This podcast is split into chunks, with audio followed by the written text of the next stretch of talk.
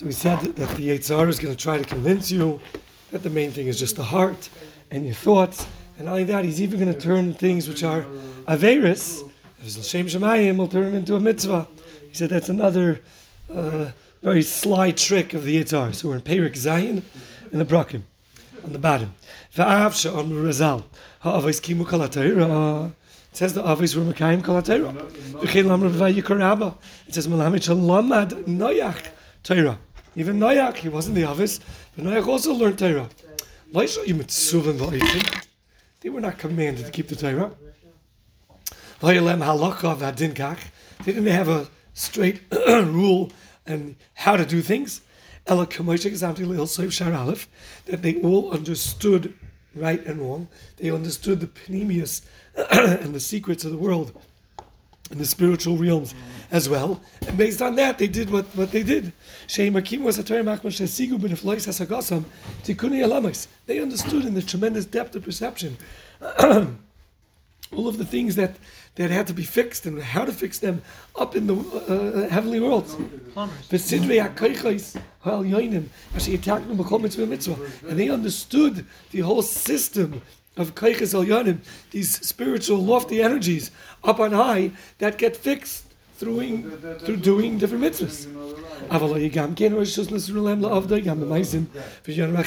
However, it was all Rishus, page Reish Gimel. It was all Rishus, and they had permission to serve Hashem in their own ways. You know, nowadays we have a din, it's called Baal Taisif.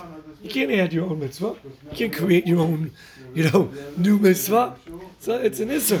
But they had right to serve Hashem in any way that they deemed fit. Levada mitzvahs, besides the mitzvahs.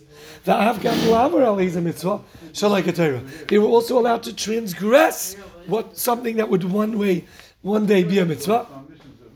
In accordance to how they saw and perceived things, they were allowed to because it was not yet set as law.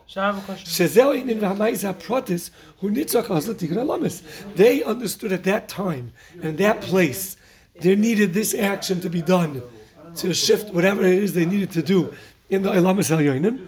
They deemed it fit to do it, even though later on that act might be deemed usher in the Torah, since at this time it was not yet the law if they deemed fit and proper that it's a good thing to do, they were allowed to do it. What was the question? so you're telling me that the, if they were allowed to do it as long as it was, they saw that it was necessary. Right. So how did Yehuda see that it was necessary to be? Oh, well, we don't know all their cheshbonot. We don't know them, but they, they all had cheshbonis and everything they were doing. They were, they were, you know, we always think of, you know, prehistoric man, you know, uh-huh. some, you know, Neanderthal monkey-looking fella. These people were unbelievably wise and deep, and they had cheshbonis. Some of the cheshbonis we know. The Sifrei Kabbalah bring them down. V'ayin mizeh b'soif sefer amunos le, I don't know what that is. Ken rak shekita moed benin kedarka makodesh shokol rishonim shalim uvestir moed.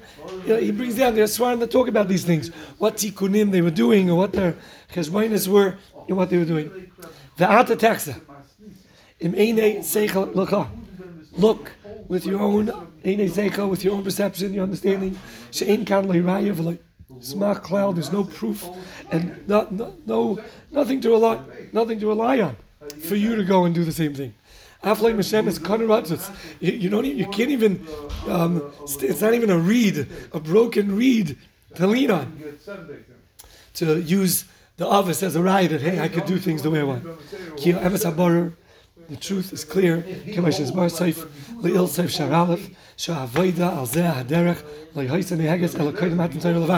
This whole approach to Avodah Hashem was only applicable before Matan Torah. Once Torah was brought down here, Torah does not depend anymore on what's good in the heavens. And we prove this from the story of Chizkiyahu and Yeshayahu. What happened?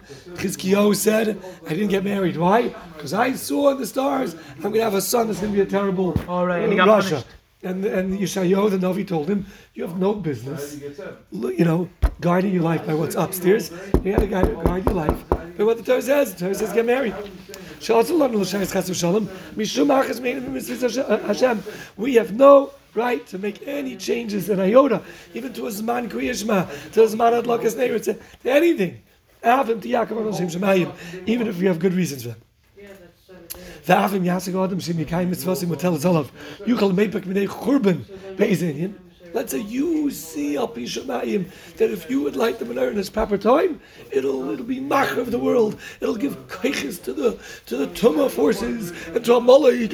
You see if you do if you put on tefillin on your left hand tomorrow, it'll. Uh, Va'avgam b'shev al tazeh. Or even if I can't, and you're not even doing anything wrong, you're just going to sit back and not put on tefillin tomorrow. Because you saw people with HaKadosh that putting on tefillin tomorrow will do a terrible thing. Im kol zeh, ina davar masa b'yad adam, limarim melech ha-shalom.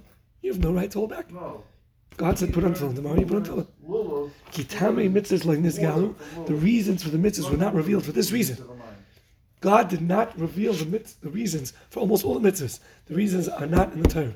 We learn a sefer every single morning with a little bit of a reason for it.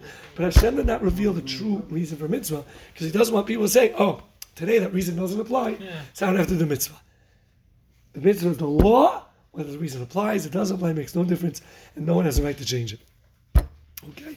The Rashivas Zatzal used to say, if Hakadosh Baruch Hu would come to you in a nevuah, and he would tell you, if you learn Torah today, you're going uh, straight to Gehenna. What would you do? Not Torah. Hashem said there's a mitzvah to learn. So we learn. Ah, if you learn, you go to Gehenna. But God said to learn. what does that have to do with what's going to be in the future?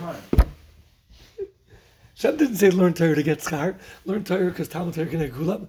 He didn't say to learn Torah for that reason. God said learn Torah. It's a chayk. You learn Torah. Period. You're going to go to Gehenna if you learn. Okay. Still got to do what you got to. A good night.